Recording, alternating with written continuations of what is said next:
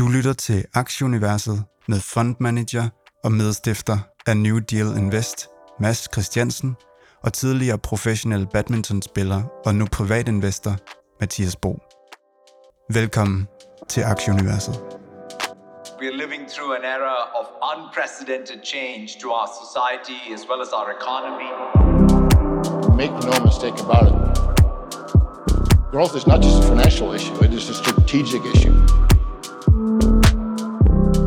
Velkommen til 133. udgave af podcasten Aktieuniverset. Vi er optaget i dag, 14. april klokken er cirka 17 dansk tid. Dagens program, vi øh, starter som altid med lidt delivery news. Så skal vi på nogle markedsnyheder. Vi har blandt andet selvfølgelig øh, de her friske øh, inflationstal. Vi har lidt øh, AI-updates, og så skal vi selvfølgelig også lige rundt om nogle virksomhedsspecifikke nyheder. Der er en ny short report ude, kan vi lige øh, tease for her. Det skal Mads gøre os lidt klogere på om lidt. Øhm, og så skal vi rundt om øhm, begrebet ergod ergoditet. Var det sådan rigtigt? Var det rigtigt sagt, Mads? Ergodicitet. Ja, det er, det er et enormt vigtigt begreb for, for økonomi og for at investere i virkeligheden. Og sådan et spændende begreb, som har været inde og ude af, af og har en lang historie. Øh, der er nogen, der kender Kelly Criterion, øh, som, øh, som, som, som løser det her non-ergodicitetsproblem. Øh, Men øh, mere om det senere, og det bliver noget, vi lige stille kommer til at tale om øh, indimellem. Så lukker vi lige med et par øh, dufriske øh, hvad nogle regnskaber fra, fra de store banker i USA, som er lidt for Citibank og JP Morgan. Så også Wells Fargo har været i krig. Den har jeg ikke noget at kigge på. De andre har jeg lige hurtigt stusset tallene. Øhm, de her store banker, det er jo altid sådan lidt en, en eller anden form for indikator om, hvordan resten af regnskabet ser ud, og øh, jeg kan da i hvert fald også lige tisle for det, der er ganske positivt, øh, men, men bankerne er jo selvfølgelig også trillet baglæns efter alle de her øh, ja, ting, som har været vælten på det seneste, men, men tallene så fint ud, og øh, ja, der blev egentlig slået over, over hele linjen, men, øh, men mere om det senere. Jamen, igen i dag har vi jo selvfølgelig fornøjelsen af at... Øh, at præsentere den her podcast i samarbejde med Hello Fresh, vores øh, tro væbner. Måltidskasser direkte til hoveddøren. Jamen ja, og det er ja, altså øh, kæmpe kudos til, øh, til Hello Fresh, der, der også hjælper os med at aflønne vores fantastiske lydmand øh, Anders, som, øh, som også er, har været med os en, en lang del af rejsen og, og, og, og hjælper os, når det er sådan, at mikrofonerne vender den forkerte vej, og alt, det, alt det her, når de larmer i baggrunden, og nogen sidder og leger med en kuglepen, eller hvad, hvad det nu ellers kan være. Så, øh, så, så de har været en kæmpe del af, af vores rejse her, Øhm, og også en kæmpe del af, af min hverdag efterhånden derhjemme. I den her uge, vi har fået helt vildt lækkert øh, tortellini øh, gratin, sådan noget vegetariansk, øh, og det er de rigtig gode til også, det, det vegetarianske mad, at gøre det øh, spændende. Øh, så, så, så, og så er det det her, det er bare nemt og bekvemt, at man får den mad, man skal bruge, og, og man får den klar til at blive lavet. Det er ikke alt det her hovedbrud, når man sidder i, i weekenden og skal finde ud af, hvad skal man, hvad skal man gøre i ugen. Så det er en nem og, og lækker øh, del af, af vores hverdag, at vi får varieret sund mad, Øhm, børnene lærer at spise alt muligt forskelligt. Så, øhm, så om, øhm, ja, hvis ikke man vil gøre det for at få nemt varieret mad lige til døren, jamen, så skal man gøre det for at, øh, og, og, og, fordi at de støtter os. Øh, så skal man gå ind og bestille øh, og prøve kassen, og så kan man få rabat, Mathias. Det kan man nemlig præcis. Man hopper bare ind, og så taster man universet ind, så får man 30% på første og anden kasse, 20% på tredje, fjerde og femte kasse. Det her det gælder et tilbud, der gælder nye kunder, eller kunder, der for minimum tre måneder siden har opsagt deres abonnement. Så er der oven i købet fri fragt på første kasse, så øh, hele herligheden løber så op i en samlet rabat på 1153 kroner, så det er der også med at tage det med. Det er da øh, rigtig, rigtig godt, øh, og det er billigt i forvejen, øh, fordi man, man har ikke det samme spild, øh, som man har, når man skal ned i supermarkedet. Man slipper for at starte bilen og alt det her. Cool. Lad os lige øh, hoppe over til noget, øh, noget andet delivery. Er der, uh, hvad har der været af spændende ting den her uge?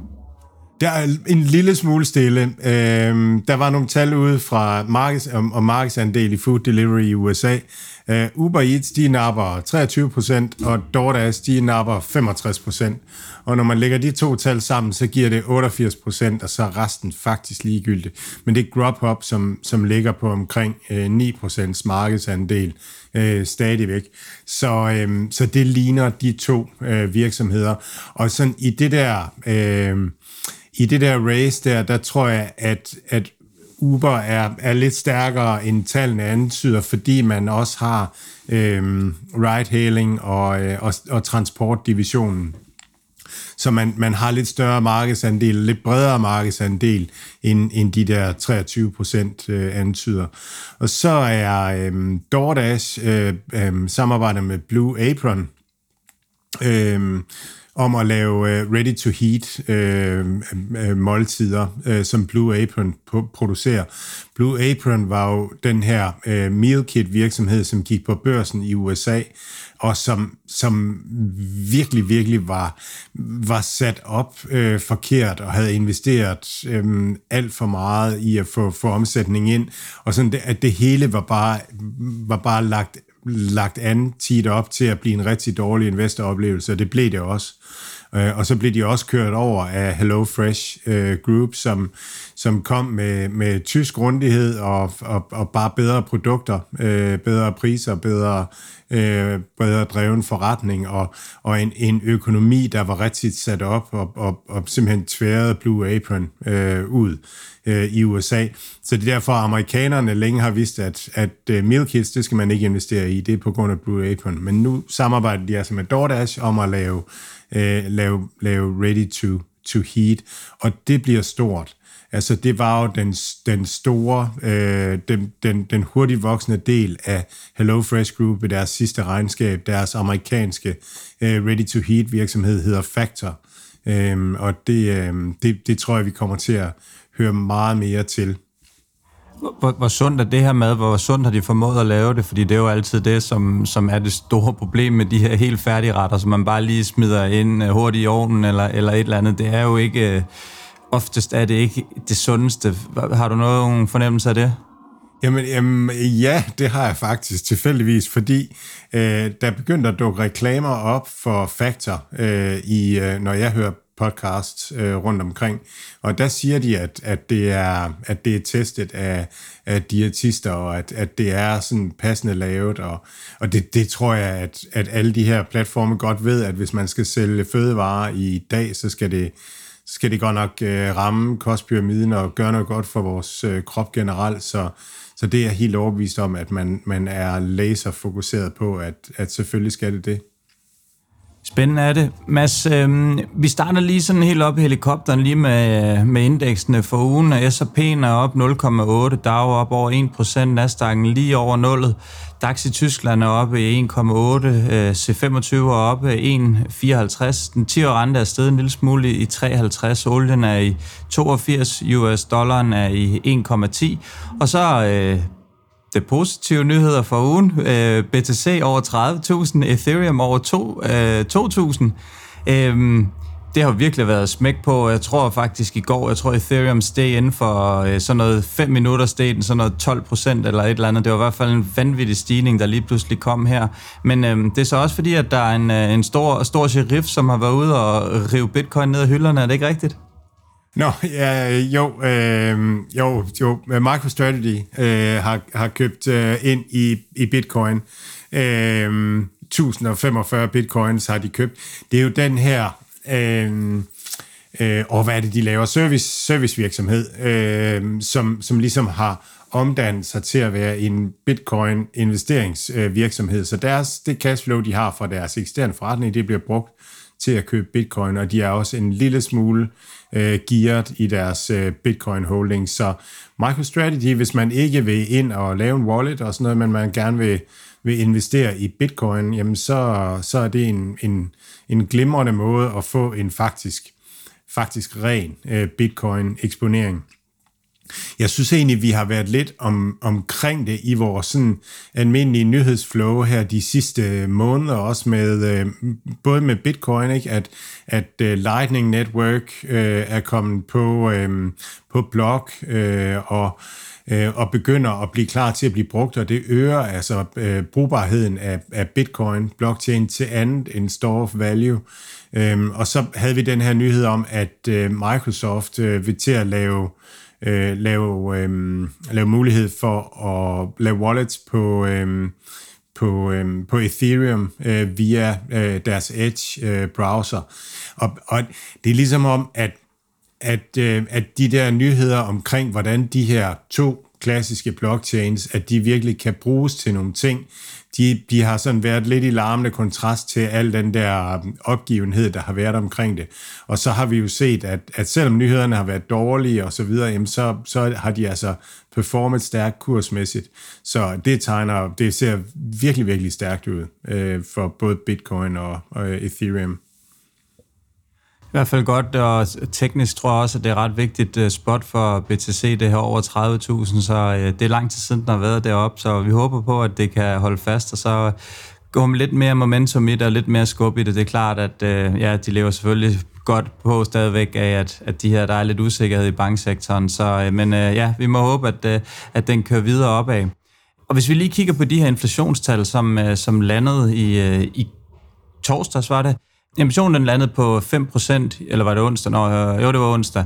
Inflationen landede 5% i marts, øh, målt i forhold til samme måned sidste år, og det var så et fald fra, fra februar, hvor det var 6%. Øhm, det var egentlig lidt forventet, fordi de her kraftige prisstigninger på energi og råvarer, de kom godt ned i, i pris. Øh, så sådan umiddelbart var det jo positivt, men, men det er jo ikke den helt vigtige faktor mere. Det er jo den her kerneinflation, som vi kigger på.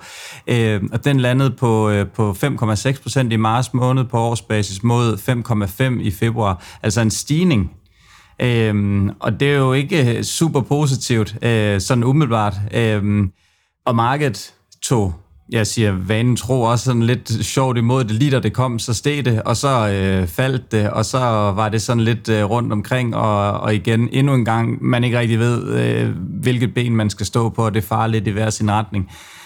Hvad, hvad siger din mavefornemmelse?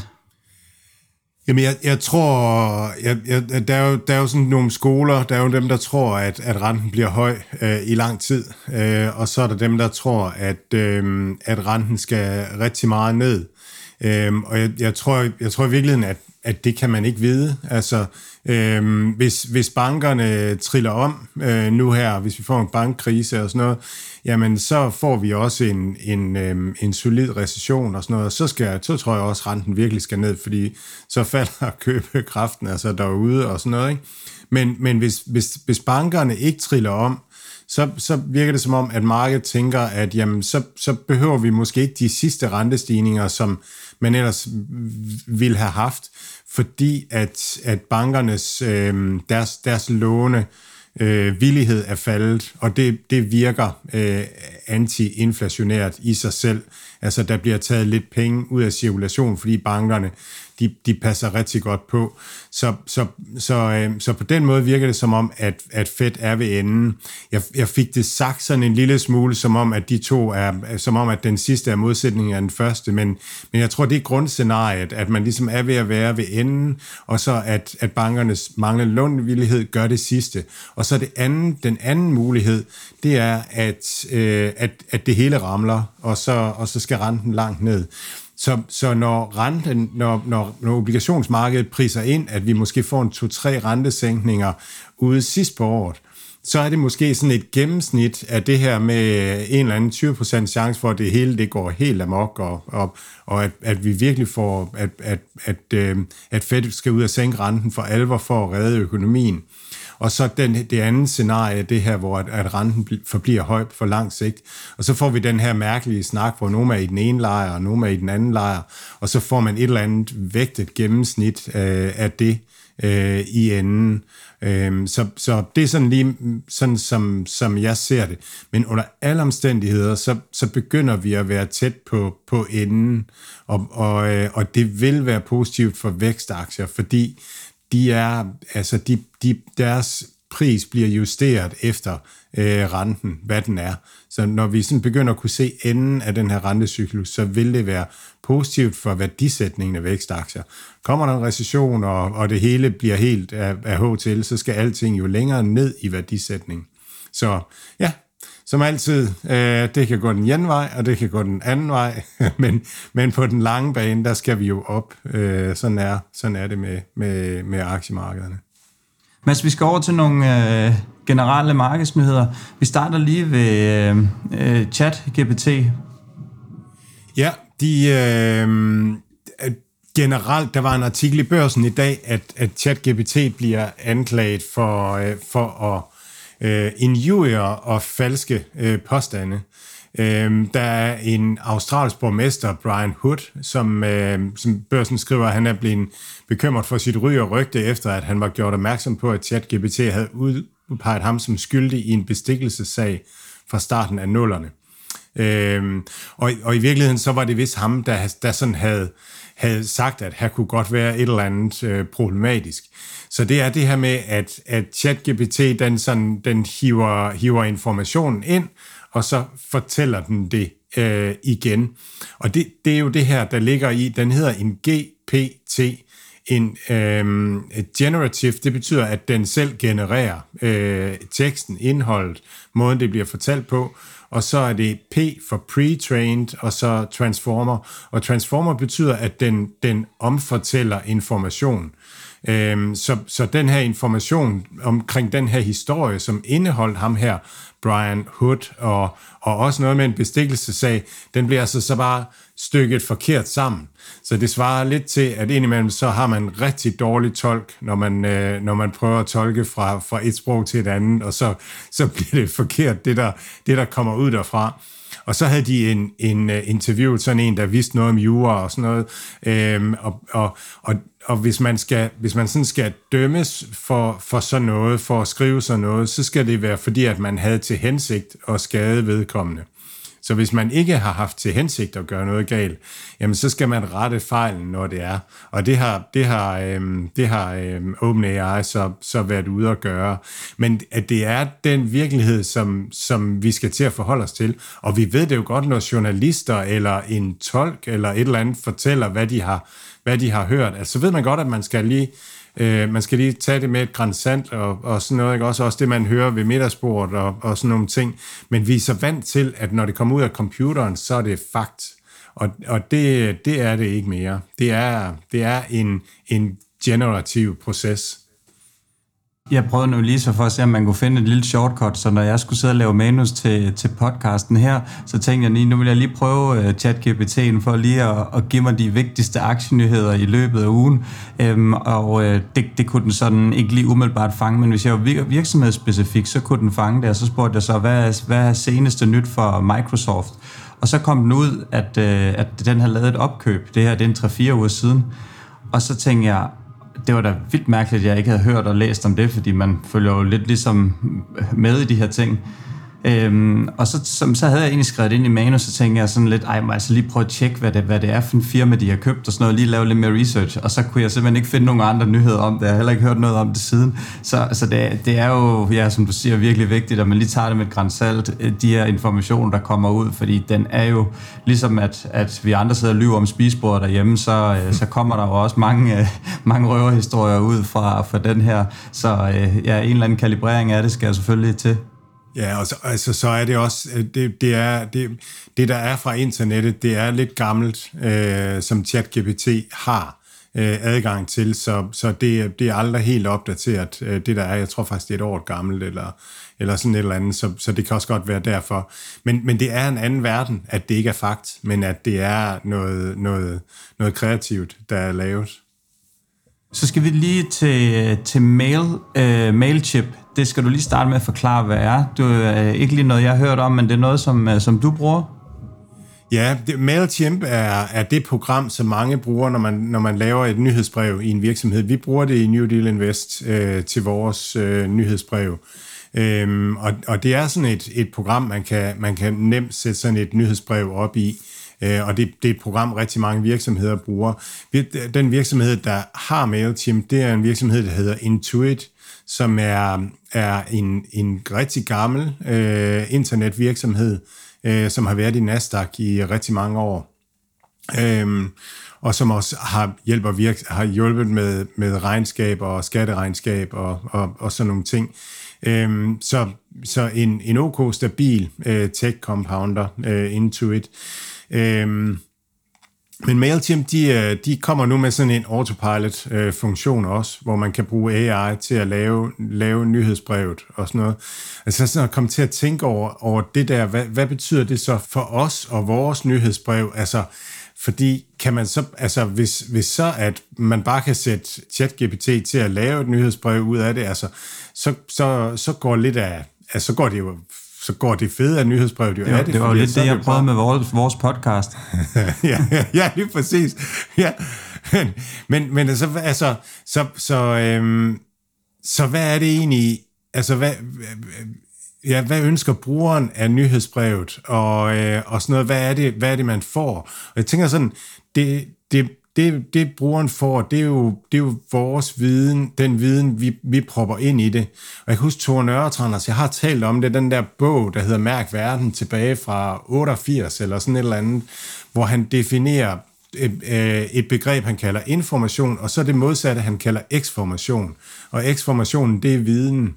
Så hvis jeg nu skulle fortælle lytterne den trøje, jeg har på, hvordan den ser ud, så kunne jeg komme med en masse information, som ikke gjorde mig ret meget klogere på, hvordan den ser ud.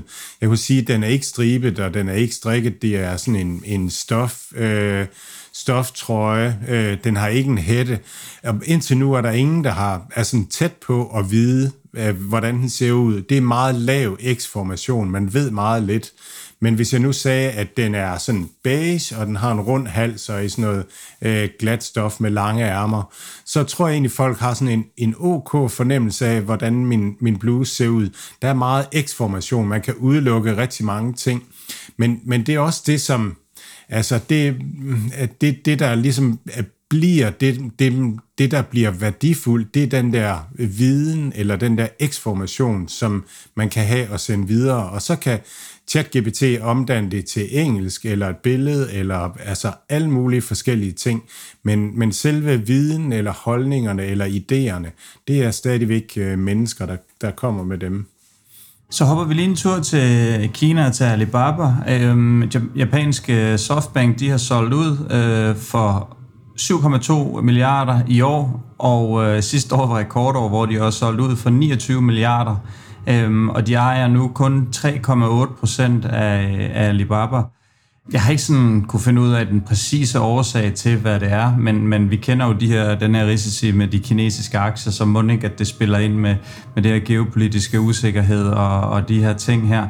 Øhm, jeg er jo stadigvæk positiv. Jeg, jeg er jo, altså, skal det koste så meget øh, på, på P1, at, at den ligger i Kina? Den, den handler til PE omkring 10. Havde det her været et amerikansk selskab, der har ligget tilsvarende, så jeg tror, det har været en, en 30 eller et eller andet i hvert fald deromkring. Øh, jeg synes, der er meget, der, der stadigvæk er, altså, der, der er for meget rabat ind, og jeg er sådan egentlig okay positiv. Jeg, jeg tror nok, de skal holde øh, geværer og pistoler i roligt endnu, og ikke lave noget vanvittigt på Taiwan, og egentlig øh, sådan øh, stille og roligt.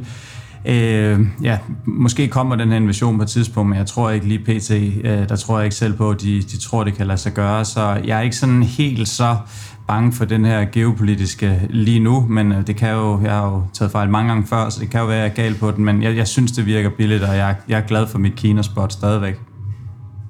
Ja, og så der har altid været lidt omkring det her med, med, hvad er værdien af Softbank, og hvad er værdien af Alibaba. Og i hvert fald tidligere, så var, så var Alibaba meget dyrere end Softbank. Og så var der en idé for Softbank i at sælge Alibaba og, og købe Softbank-aktier tilbage. Så der er altid et eller andet, et eller andet der omkring, hvordan, øh, hvordan lige prissætningen er på den ene og, og den anden.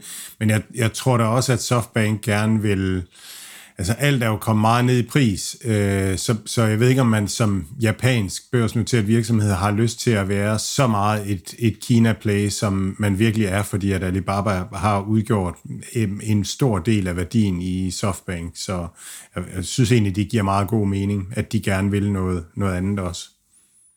Der er også lige lidt øh, produktnyt fra Amazon. Ja, og Amazon har været ude med deres, øh, deres årlige in, investorbrev øh, også. Øh, de, øh, de lancerer noget, de kalder Code Whisperer, og det er, det er sådan en, en øh, platform ala, øh, ala GitHub, øh, Copilot, altså, som, som kan hjælpe, hvor man kan øh, få, får en, en øh, large language model til at hjælpe med at, at kode øh, som, som koder på deres øh, platform. Øh, så øh, lancerer de noget, de kalder Amazon Bedrock, øh, og, øh, og, og Bedrock, det er... Øh, det er large language models, som virksomheder får, får adgang til, øh, hvor, de, øh, hvor, hvor de i samarbejde med blandt andet Stability, øh, som, som laver Stable Diffusion og, og nogle andre øh, large language models platforme, øh, leverer de platforme. Så, så det vil sige, at Amazon, øh, Amazon Web Services står på deres, øh, deres egen Graviton CPU-chip, og så har de øh, GPU øh, som er Trainium, som er til træning, og Inferentia, som er til inferens. Og så oven på det, der ligger så de her large language models, og så øh, kan virksomhederne øh, byde ind og bruge sådan de der general purpose large language models, og så træne deres egne øh, øh, specielle øh, små modeller, som de skal bruge til deres virksomheds specifikke brug. Så det er egentlig fuldstændig det samme, som Nvidia har lavet øh, med deres... Øh, øh, deres cloud, jeg kan ikke lige komme på, hvad den hedder, men, øh, men så, så Amazon er, er en, nu en vertikalt integreret øh, provider af de her øh, modeller øh, på deres egne chips. Og det vil også sige, at, at de, er, de er uden øh, Nvidias CUDA-platform, som sådan er den her software-lag, der har ligget oven på Nvidias chips. Så, øh, så det her, det er, Amazon er ligesom øh, Tesla, en helt vertikalt integreret provider af large language models. Og det er bare spændende, det her spil, hvor de positionerer sig igennem værdikæden i forhold til en anden. Nvidia prøver at, at, at dominere øh, på tværs af, af det hele, på, på de led, de er. Og nu, øh, nu er der flere og flere virksomheder, der laver deres egne chips, øh, øh, og, og, og laver deres egne modeller hele vejen igennem. Så, øh, så det, er, det er spændende. Amazon øh, har virkelig meldt sig ind, og jeg har ikke sådan lige kunne, kunne finde ud af, at Amazon blev ikke nævnt øh, under Nvidias øh, produktdag her øh, sidst, øh, hvor, hvor Google Cloud og Microsoft Cloud blev nævnt. Øh, så, så jeg er sådan spændt på at, at finde ud af, hvor, hvor det lige står, om de bliver konkurrenter eller, eller sådan delvis konkurrenter, øh, frenemies, eller, eller hvad de bliver i, i kampen her. Spændende er det i hvert fald. Og så er Amazon ude med en Starlink-konkurrent også. De har et projekt, som jeg ikke havde hørt om før, der hedder Projekt Kuiper, øh, som er, Øhm, de vil også smide en masse satellitter op i en lav bane, og så lave et højhastighedsinternet, øh, som, som kommer til at dække jordkloden, og så kan man købe sådan en, en lille modtager, øh, man kan stille på, øh, på, sit, på sit skib, eller, eller, øh, eller på sin altan, eller et eller andet, og så få, få højhastighedsinternet der. Så øh, ja, så det er spændende fra Amazon. Så hopper vi lige forbi øh, Tesla, der endnu en gang sælger, øh, pri, øh, sæl, øh, sænker priserne. Øh, Model Y øh, blev Danmarks mest solgte bil i marts måned, tror jeg også, vi nævnte her. Øh, så er det store spørgsmål jo, hvad er det Elon han vil med det her? Vil han bare lægge yderligere pres på konkurrenterne? Øhm, og, og han er måske, kunne jeg forestille mig, lidt, lidt i en tro om, at når folk først har råd over en Tesla, så skifter det ikke igen. Lidt ligesom vi måske har set med Apple, at når man først er inde i det univers, så er det virkelig svært at, at forvilde sig ud af den labyrint igen. Det er måske det, han gør det. Han har måske råd til at gøre det, dumme priserne og ikke tjene helt så mange penge. Men altså, han gør også en nogle folk lidt, måske lidt småsure. Øh, altså, hvis jeg havde købt en Tesla for en måned siden, og så lige pludselig fik at vide, at jeg kunne få den 50% eller 50.000 kroner billigere her en, en måned efter, plus at det, det værdi, som, som den brugte vil have, øh, hvad hedder det, brugtvognsværdien også vil falde. Så øh, hvad, hvad tænker du? Altså, vinder han hjerter, eller brænder han broer ved, ved det her? Fordi det er jo ikke sådan typisk den måde, man ligesom gør det inde på, for bilindustrien. De har været ekstremt konservative, og de sætter jo priser fuldstændig efter hinanden, og hvis de lige kan hike en lille bit smule, så gør de det, men der er jo ikke nogen, der har gjort noget så drastisk, som man gør det. Hvad, hvad tænker du om det her? Jamen, jeg, jeg tænker, at, at din, altså, selvom du har købt en brugt Tesla, som så er, er faldet i pris, så er din udskiftningspris jo egentlig bare blevet mindre, øh, fordi at, at den nye bil er, er faldet. Så når du senere skal ud og, øh, og skifte bil igen, jamen så, er, så hvis du kører en Tesla, så, så har du sådan set ikke, ikke tabt noget. Der, hvor du har tabt, det er, hvis du så vil over til en, øh, til en Volvo eller en, eller en BMW, så, så koster det virkelig, fordi at så får du mindre for din brugte bil. Jeg tror, altså han, de taler jo om, at de gerne vil reducere deres produktionsomkostninger med 50 procent, øh, og det er de bare ved at give videre til forbrugerne. Og sådan noget. Så, så jeg tror, jeg tror, at de, øh, jeg tror slet ikke, at, at jeg tror ikke, at man rigtig forstår, hvad det er, der kommer til at ramme resten af bilindustrien det her med, at, at de, de producerer på, på, på den her højteknologiske måde, hvor, hvor, hvor, hvor selve produktionen bliver planlagt samtidig med, at bilen bliver designet.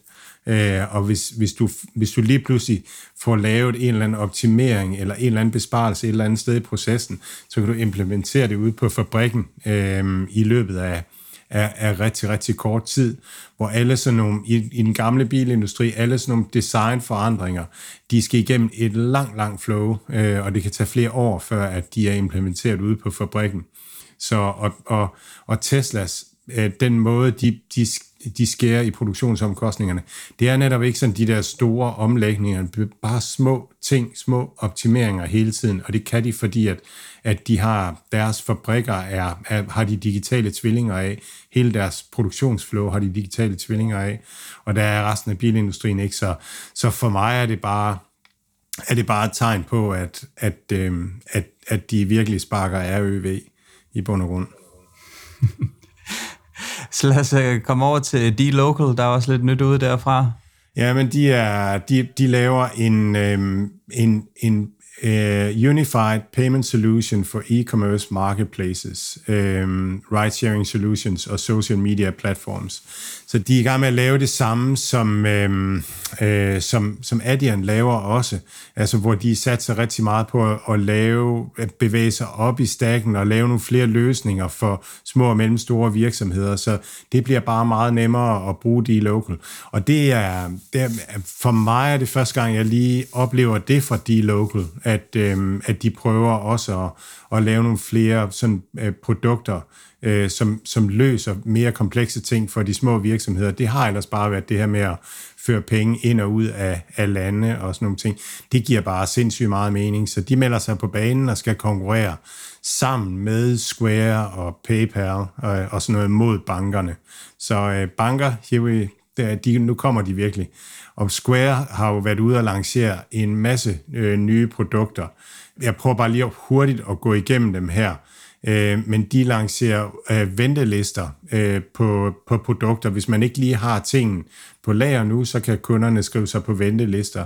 De lancerer abonnementer, øh, Open Table øh, og Square for øh, restauranter. Øh, altså bare udvide øh, produkter, sådan at, at man løser flere og flere pain points for de små og mellemstore virksomheder så kan man, øh, så kan man, hvis man er ved at løbe tør for varer, eller ikke kan håndtere flere, flere forsendelser i løbet af en dag, så kan sælgerne øh, sætte sig på busy mode, eller bede kunderne om at pre-order, eller de kan pause online orders, så igen bare løser øh, problemer. Tap to pay for, på iPhone bliver rullet ud. Øh, man, kan, man kan få flere og flere data på, øh, på medarbejderne, hvem pakker hvor meget, hvem, øh, hvem sælger hvor meget. Øhm, så samarbejder man med Facebook om food ordering, øhm, og det var det her, vi talte om med Meta, at de vil rigtig gerne have mere action på sitet. Når de sender kunderne videre, så kan de ikke samle data, men hvis det er sådan, at, at action sker inde på Facebook, øh, hvis maden bliver bestilt på Facebook, så har Meta måske, måske ikke lov til at samle den øh, data op så, øhm, så har de så indfører Square GPT, chat GPT, bare for, for at nævne endnu en, i deres øh, messengers, hvor at øhm, GPT'en foreslår, hvad skal man svare kunden her i, i det her øh, i det her felt. Og så er det, at når først man kommer i gang med det, så foreslår ChatGPT et eller andet, så skriver kunden, eller så skriver sælgeren noget andet til kunden, og så lærer ChatGPT af det, så samler man data til det. Det er egentlig sådan, ChatGPT lærer, det er sådan en feedback loop hele tiden, at den foreslår noget, og så får den noget feedback fra mennesket. Så, så når først at Square begynder at køre det ud på en masse øh, butikker, hvor den så lærer, hvad vil butikken skrive i det her tilfælde, og så, så lærer man at få en kundeservice øh, ned ad vejen. Meta for Business øh, og Intuit øh, MailChimp øh, bliver også integreret i, i Square. Jeg synes, det virkede vildt fra Square, altså sindssygt mange nye produktlanceringer og sådan noget. Så igen, banker, huha, det bliver hvordan er det ligesom, hvordan er, øh, hvordan er det med, med, med blok her efter den her short report, som, øh, som kom ud? Er de sådan ved at lande på begge ben igen? Sådan det, kursmæssigt det, er det jo ikke sådan, at det, at det ser det udmærket ud jo.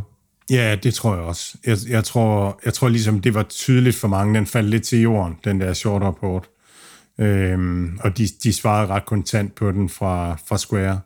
Så, øhm, så de, de håndterede det rigtig godt. Øhm, så, så jeg tror, jeg tror heller ikke, markedet sådan, øhm, tager meget højde for den. Det er en sjov kurve at se på øh, Square. Jeg har den lige fremme nu på, på, på telefonen.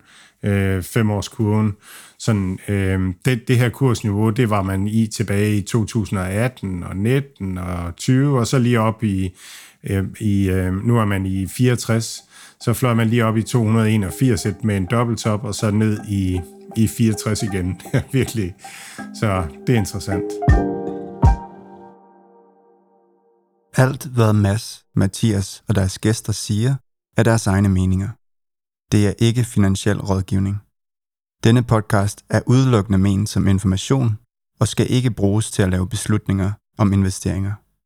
Mads, Mathias og kunder i New Deal Invest kan have positioner i de virksomheder, der tales om i podcasten. Så øhm, Activision Blizzard, det her opkøb af, fra Microsofts side, der, øh, der skal de engelske Competition og Market, Markets Authorities, de skal træffe en afgørelse, om de vil godkende købet den 26. april. Øhm, efter det, så skal Microsoft stadig have godkendelse fra Europakommissionen og fra Kina, øh, og så skal opkøbet endelig godkendes af de amerikanske børsmyndigheder Federal Trade Commission, øhm, og deadline for alt det her er 18. juli. Det tog lige et hop op, uh, Activision Blizzard-aktien på det her, fordi markedet nu vurderer, at der er 50-60% sandsynlighed for, at den her handel den gennemføres. Tidligere var det, var det kun 30% ifølge nogle, nogle undersøgelser, så, så, øh, så det, det, det er spændende, og det, det viser også bare, hvor komplekst det er at, at få lov at bruge skillinger med, med de her ting, sådan lige umiddelbart. Øh, man, man tænker jo, når man hører om det, jamen, så tænker man jo mindre, at de trækker budet tilbage, så, så, går, så går det helt sikkert igennem. Så jeg var godt nok også noget overrasket over at, at, at, at, at læse det her om, at det kun er stadigvæk kun 50-60% sandsynligt, at den her øh, handel den bliver godkendt. Altså hvis ikke, hvis ikke re- regulatorerne snart begynder at kigge lidt efter Microsoft, altså i stedet for at hele tiden bare sige nej til, når, når Meta vil købe Giphy eller sådan et eller andet, altså øh, Microsoft er virkelig så dominerende, synes jeg, i, i det digitale rum, at, at, at øh, ja, sådan bare generelt, så må det være dem, man skal til at, at, at holde øje med, ikke fordi at at, at, at vi, vi er også langt Microsoft i, i fonden og sådan noget, så, så jeg håber da, at, at det går, som det skal, men jeg, jeg synes, deres dominans virkelig, virkelig bliver mere og mere tydelig og, og springer i øjnene, at, at det må være noget, man skal forholde sig til på en eller anden måde. Skal vi lige forbi øh, franske øh, LMVH. De kom med, med Q1-regnskab her, 17% stigning foråret de knuser den altså i øjeblikket. Den er, ja. ja, deres primære målgruppe er selvfølgelig ikke helt ramt så hårdt på pengepunkten øh, på grund af energikrise og så videre. De, de er nok lidt ligeglade ved elprisen, sådan er. Der bliver stadig hævet godt med Louis Vuitton og, og Dior øh, tasker ned fra, fra hylden. Øhm, og så var der lidt det her, der var en, der er protester i Frankrig de fleste steder, og der er også deres hovedkontor øh, blev den anden dag stormet af de her protester. Det er et eller andet med Macron og noget pensionsordning, et eller andet. Øhm, men det er ikke noget, som deres deres aktiekurs har sådan taget, øh, ja, hvad er det specielt dårligt imod 10% op for ugen. Og så har vi vores, vores kære ven øh, Bernard Arnault her, 50% ejer af selskabet, øh, der nu er, er suveræn verdens rigeste mand. Jeg tror, at den seneste uge her på den her stigning, han, han lagde 10 milliarder US dollars til sin formue på, øh, på en uge. Så altså, ja, det er jo nogle helt gastronomiske tal. Så godt klart, øh, Bernard. Den, øh, den får du altså. Jeg teasede lidt for den her øh, short report, som, øh, som jo er, øh, ja, vi har set gentagende gange, og senest her med, med blog, som vi også har nævnt. Airbnb er røget i, øh, i saksen på nogen. Det skal du altså lige gøre os lidt klogere på. Ja, de, de, øh, det er en, øh, det er en substack, øh, som, øh, som hedder The Bear Cave, som øh, har skrevet nogle, nogle bekymringer omkring øh, Airbnb. Øhm, og, og noget af det, de skriver, det er, at Airbnb har haft problemer med, at, at, øhm, at, at der var skjulte, skjulte overvågningskameraer i lejlighederne, og at folk, folk blev syge. Og, altså, der har været sådan nogle, sådan nogle dårlige oplevelser, øhm, som der jo nødvendigvis må være, når det er, altså når man har rigtig mange udbydere af deres øh, produkter. Øhm, og, øhm, og så, så er man gået mere og mere over til sådan mere professionelle udlejere. Man har de her super udlejere, hvor at, at folk kan rate øh, dem, der udlejer, og det giver så dem en, en fordel inde på markedspladsen.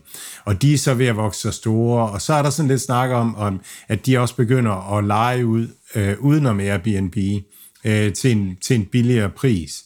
Øhm, og det minder sådan lidt om, om Uber, altså det her problem med, med, med, med den ene side af platformen, altså leverandørerne øh, af ydelsen, og så... Øhm, Øhm, og, så, og, så, og så det med at, at holde på dem, og, og, og hvis Airbnb's øh, marginaler bliver for store, så bliver det for attraktivt at prøve at gøre noget andet og, og komme udenom. Så, øh, så, så Airbnb vil altid ligesom have det her med, at, at, at hvis, hvis det bliver for god en forretning, så, så får de svært ved at, så kommer der et krav fra udbudssiden om, at så vil vi altså have noget mere af kagen. Øhm, så jeg synes, det er en relevant, øh, nogle relevante pointer, som, som altid vil, vil lægge pres på, øh, på marginalerne for, for Airbnb, øh, som det er. Jeg har svært ved at se, at, at, at de ligesom kan, kan, kan etablere de der konkurrencemæssige fordele, der gør, at man, man virkelig, virkelig får de høje marginaler. Det er altid det, der gør, at man skal grave nogle voldgraver, man skal sikre, at de andre ikke kan, og så kan man virkelig have de høje marginaler. Men det får man altid svært ved, når udbudssiden er, når, der, når, når, når leverandørernes pris også vil kunne fluktuere, øh, og de vil kunne kræve mere mere for deres lejligheder, ligesom Uber-chaufføren altid har haft mulighed for at kræve mere i, i løn, når, når Ubers profit bliver for stor. Så skal vi lige til en, øh, en lille sjov historie. Uh, altså, det er ikke så sjovt, hvis man ejer aktien eller for selskabet for den sags skyld, men, men Boeing-aktien, de, uh, de, hvad det nu, de falder efter, at, uh, at de må, må hvad det nu, stoppe med at, at levere de her uh, 337 Jetmax. Der er en, en stansning i det. Og, og, og det, der er så genialt, det er, at der er den her uh, Twitter-profil, der hedder Invert Kramer, og, uh, og den har sådan et, et, et profilbillede af ham, men hvor hovedet ligesom er vendt omvendt, så øjnene er, uh, peger, peger nedad. Um, og de laver altid fis med. Vi har også været inde på for, for lang tid siden det her med, at der var lavet en, øh, en, en hvad nu, Invert Kramer ETF, hvor hver gang han sagde noget, så skulle man gøre det modsatte. Men, øh, men de er ude altid at lave fismands analyse og et eller andet, og så er det blevet sådan lidt en, en stående joke, som jeg sagde med, at, at man bare går imod ham. Og så havde han lavet et, øh, et tweet her for den anden dag, hvor der stod øh, Boeing's øh, really incredible. Og så var den her øh, nyhed med, at øh, de så må stoppe med, med produktionen af de her vagt. Den var så klippet ind, og så caption, det var bare legend. Jeg synes simpelthen, det var så morsomt. Og så var der flere andre tweet, hvor han nærmest på, på sekundet er inde og tweet noget, og så, så noget tre sekunder efter, så kommer der en eller anden nyhed, som var sygt dårlig for det, han var positivt. Og så den her Invert Kramer Twitter-profil er bare inde og skrive legend. så det, det, hvis man vil have et grin, jeg sad og grinede af mig selv og, og den her profil i 10 minutter, tror jeg, i dag. Så hvis man vil have et grin, så kan man gå ind og finde Invert uh, Kramer inde på, uh, på Twitter. Det er i hvert fald ganske god uh, underholdning og ekstremt god humor. Øhm, Mads, vi skal... Øh, vi skal videre. Del 2. Øhm, vi skal snakke lidt om det her øh, ergodicitet, som, øh, som du lige teasede for. Jeg tror lige, at vi, øh, vi starter øh, helt ved startlinjen, og så må du lige prøve at, at tage os igennem det. Du prøvede at forklare det til mig tidligere. Jeg fangede noget af det, men, øh, men øh, langt fra det hele, så, øh, så der tror jeg lige, man skal spidse kuglepinden, når man sidder derude her, fordi det, øh, ja, det er lidt snørklet, kan vi vist godt sige.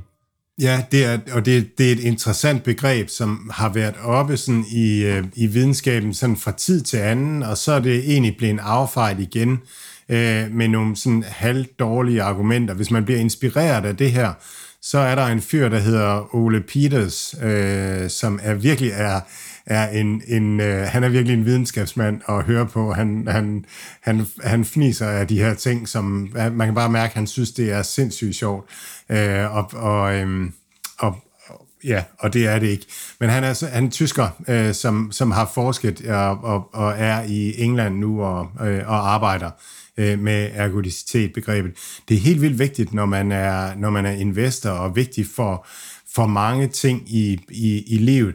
Og det handler om, det handler om at, at vi, vi har tendens til at forstå verden øh, som meget deterministisk, og, og, sådan at, og ikke rigtig forstå, hvor, hvor tilfældig mange af de ting, øh, der sker i verden er.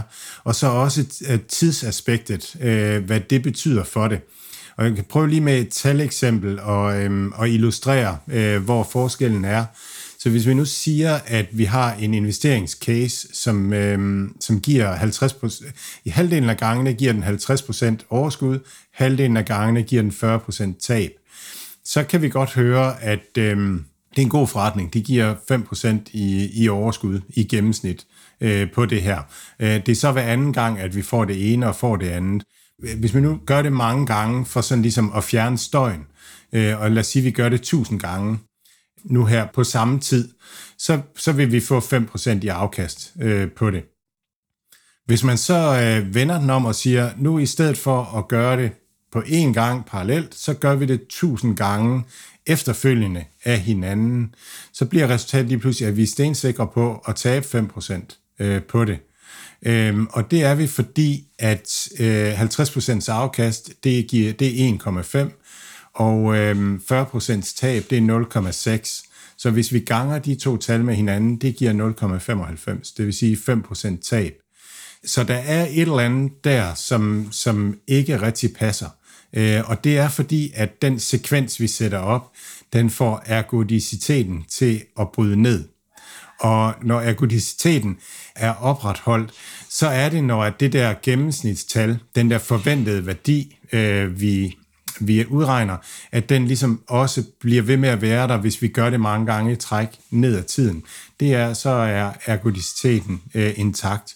Og i, i situationer, hvor den, hvor den går ned, når vi gør det mange gange i træk, jamen det er non-ergodisk. Og sådan er investering faktisk. Nu snakker vi lige om, om, om Louis Vuitton, Øh, og Louis Vuitton er jo en virksomhed, som, hvor man har siddet i bestyrelseslokalet og truffet en sindssyg masse beslutninger, og de har bare været rigtige. Altså, de har bare ramt den i røven hver eneste gang.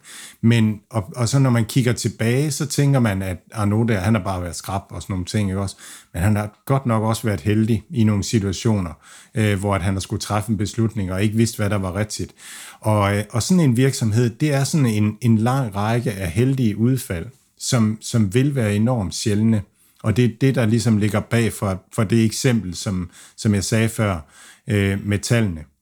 Men hvis jeg skal prøve at bringe det ind sådan til, til, til den virkelige verden, øh, og, og det her, det er bare en primer, det, det bliver noget, som, som kommer til at tale lidt mere ind i sådan fra tid til anden, fordi det er så vigtigt. Men, men hvis man skal bringe det ind til noget, vi kender, så kan man sige, hvis, hvis vi nu får at vide, at influenza-vaccinerne, de er, er 75% sikre, nej, øh, covid-vaccinerne, 75% sikre. Så, øh, så når vi taler om det, så er det jo fordi, at, at vi over et tidsrum øh, har registreret, at dem, der er vaccineret, de får, de øh, får 75% færre øh, covid-infektioner. Øh, Men spørgsmålet er så, at betyder det så, at 75% af befolkningen ikke aldrig nogensinde vil kunne få coronavirus, når de er vaccineret? Eller betyder det, at at, at sandsynligheden for, at man får øh, covid-infektion, er nedsat så meget, at i det tidspunkt, hvor vi har målt, der er det 75 procent, der fik det. Fordi hvis det er det sidste, så vil det betyde, at alle vil få corona-infektion, øh, selvom de er vaccineret med tiden. Mens hvis det er det første, så vil det betyde, at, at kun 25 procent øh, får coronavirus, når man er vaccineret. Og det er, sådan, det er bare et eksempel på, det er noget, vi aldrig sådan, vi forholder os ikke til det, fordi at vi ligesom er ligesom vant til at tænke i det der øh, expected value, at, at det er det, der gælder. Men, men de der situationer, hvor ergodiciteten bryder ned, dem, dem, dem har vi ikke rigtig fornemmelse af. Men det, men det er helt vildt vigtigt. En, et andet eksempel, det er for eksempel virksomheder, som har netværkseffekter. Lad os nu sige, at i Aarhus, der åbner der en restaurant i Aarhus Nord, og en restaurant i Aarhus Syd. Og de vil begge to gerne være, være øhm, de vil begge to gerne være, være, være, være luksusrestauranter, de dyre restauranter. Hvis der så er en af, af byens spidser, der skal ud og spise en af de første aftener, de åbner samtidig, og han så vælger at sige, han sidder og kigger på de to restauranter, men han kan faktisk øh, bare slet ikke lide broccoli, og der er alt for meget broccoli på menuen på den ene, så han vælger den anden. Det er totalt tilfældigt. Altså, det, det, han starter der, og han kan ikke lide broccoli. Det er derfor, han vælger den ene. Så de er egentlig lige gode, men nu vælger han den i Aarhus Nord øh, så, så får han en rigtig god oplevelse, skriver om det og deler det med hans netværk og sådan noget. Den begivenhed vil gøre, at, at restauranten i Aarhus Nord lige pludselig måske bliver den mest populære og bliver den, der lykkes. Og det er ret tilfældigt. Mens den øh, restaurant i Aarhus Syd kommer aldrig rigtig i gang, fordi at, at, at nogle tilfældige begivenheder i starten gjorde det. Så vi tænker, når så, vi, vi tænker, at den bedste restaurant vil vinde, men i virkeligheden så er der en masse tilfældigt, som gør, at, at, at det kan være den ene og den anden. Så det betyder noget i den virkelige verden, det her med tiden og rækkefølgen og, og tilfældigheder. Så, øhm, og så er det spændende for investering, fordi at, at, øhm, at, at det skævrevider øh, vores, øh, vores resultater inden for investeringsverdenen. Netop at, at, sådan en, at nogle virksomheder klarer sig rigtig, rigtig godt, og det er sådan lidt, lidt usandsynligt. Så det, det betyder, at porteføljeresultater bliver skævevreden, sådan at når man regner med gennemsnitsresultater, og nu tror jeg, jeg taber mange, men nu siger jeg det bare, og så, så bliver det noget, som jeg kommer også til at lave webinar om det. Men, men når, man, når man laver porteføljer, så vil, de, så vil resultaterne være højere drejet. Så der vil være nogle porteføljer, der klarer sig helt sindssygt godt. Øh, og det betyder, at gennemsnitsresultaterne bliver ret gode. Og, og verdensmarkedets gennemsnit, det er sådan, det indeholder de her outlier virksomheder, som klarer sig godt, Louis Vuitton, Apple, øh, dem her, det er dem, der skaber det største del af afkastet. Så, så gennemsnittet bliver faktisk højere end medianværdien for rigtig mange porteføljer. Og det er bare en interessant, super interessant betragtning, at, at hvis man skal være den 50. 20. bedste øh, portefølje, så, så betyder det faktisk, at man, igennem, at man formentlig har et resultat, som, som ligger noget under øh, gennemsnittet på aktiemarkederne. Så der er noget omkring øh, statistik og, øh, og fordeling af resultater, når man, når man, når man øh, multiplicerer resultater i en, i en verden, hvor der er noget tilfældigt, at, at det bliver skævt, og det forstår vi ikke rigtigt. Så, men det, det, det skal vi kigge mere på. Tror du også, at den her skævvridning er mere nu, end det var for 30 år siden, fordi at information på internettet er kommet, og det her med, jamen, så er Elon ude og, og tweete noget, og man har bedre mulighed for at, at spotte, hvem der køber hvilke aktier og sådan nogle ting. Altså inde på Nordnet for eksempel, der kan man jo se, hvor mange aktier, der bliver handlet, og hvilken bank, som, som køber ind, og sådan nogle ting. Og de her ting med de her tools omkring den her sådan lidt medløber, eller når alle andre køber, så er det nok fordi, de har fat i noget-agtigt. Spiller det også ind, og er det blevet mere, tror du, nu her end tidligere? Det er et mega godt spørgsmål, og jeg, kan, jeg, kan, jeg skal lige prøve at, at sige, hvad jeg tænker, når du spørger. Men jeg må også sige, at, at, at, at det er simpelthen så svært at, at forstå og få sin hjerne til at, at komme rundt om. Men, men jeg tænker, at, at når, man, når, man, når man investerer langsigtet, for eksempel, så det der, det, der multiplicerer altid, det er, om der træffes de rigtige bestyr, øh, beslutninger i bestyrelseslokalet, eller de heldige beslutninger. For en gang imellem træffes der nogle forkerte beslutninger, men de viser sig at være dem, der giver på det. Så, så det er virksomhedens værdi, der ligesom øh, multipliceres der. Så kører kursen op og ned og så videre. Øh, men, men hvis man for eksempel, jeg vil, jeg vil mene, at hvis man har en, en, øh, en strategi, hvor det er mere af prisen, man handler efter, altså man er trader, jamen så tror jeg, at det du taler om der, at, at det får indflydelse, at, at, at, at noget, det kan være, at man har valgt en, en, måske en rigtig strategi eller en forkert strategi, og så sker der et eller andet, der gør, at ens, ens handel begynder at, at være i spil, og så vil det trække øh, andre øh, handler til, øh, så at, at de her tilfældige begivenheder øh, vil betyde noget for, for outcomet, og at, at der så vil kunne være nogle, nogle forstærkende effekter. Og så tror jeg, at der er noget omkring det her med, at, at, at tidligere så tog ting tid. Altså, i gamle dage, så fik man kurserne med avisen, og det, det, så kom de døgn for sent og sådan noget, og så skulle man sende med, med post eller kurere et brev om, at man ville sælge øh, sin, sin aktie øh, eller købe øh, noget i den.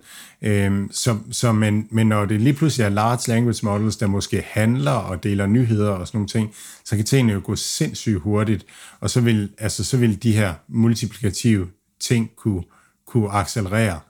Men også en opfordring til, hvis der er nogen af jer, der sådan kender det her rigtig godt, eller kender nogen, der kender det rigtig godt, så vil jeg rigtig gerne øh, hugges op, fordi det er, det er svært, øh, og det er super spændende. Lige inden vi lukker her og øh, går på weekend, Mads, lad os lige prøve at kigge på de her regnskaber. Øh, JP Morgan øh, samlede, øh, hvad hedder det nu, samlede indtægter på 39,34 milliarder US dollars. Øh, analytikerne havde forventet 36, 36,83 milliarder dollars. Øh, og det her er samtidig 25 procent højere end sidste kvartal, eller første kvartal i 2022. Overskuddet per, per aktie landet på 4,10 mod forventet 3,38 øh, de skruer også forventningerne for, for årets resultater op på 81 milliarder fra tidligere 73 milliarder. Fortjent 6% oppe, lige sådan pt. Øhm, så øh, ja, det virker, det virker positivt for, for bankerne, eller for JP Morgan i hvert fald. Ja, det er, det er lige præcis det, ikke også? Altså store banker, øh, inflow øh, lige i øjeblikket, ikke også? Øh, på et tidspunkt, hvor, hvor renterne er høje og sådan nogle ting, det må være en fordel i forhold til små banker med, med, med måske problemer med at, at få inflow og måske øh, outflows, hvilket kan være et problem for dem. Så ja, så jeg tror, man skal skelne imellem små og, og, og store banker også. Det er min fornemmelse uden at være, være ekspert. Men, øh, og det, ja, altså det, er bare, det er bare sådan nogle regnskaber, man tænker, hvad betyder de? Altså, fordi at det er, hold da op, der er meget kaos i det hele lige i øjeblikket, så, men det er jo da rart, at de kom ud og var gode øh, for, for markedet.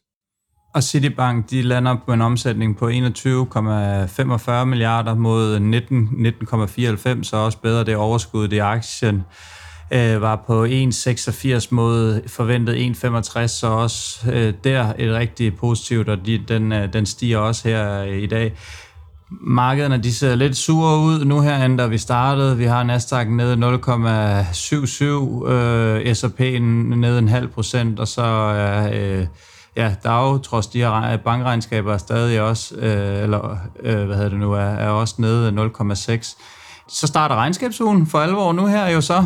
Mads, næste uge mener, det var den 19. at sådan noget, den 19. 20. stykker af Tesla, de kommer. Ja, øhm, så det bliver det spændende. Så også at komme øh, i ja. den uge der, den første uge, og, og så bliver det så bliver det Big Tech de næste to uger, så det, det bliver fedt. Ja, det bliver rigtig, rigtig spændende at følge med i. Ja, men øhm, jeg tror egentlig kun, der er tilbage at sige rigtig god weekend til dig, Mads. God weekend til lytterne, og vi er selvfølgelig tilbage med en masse regnskaber i, øh, i næste weekend. I de næste par uger, ja. ja. God weekend til alle.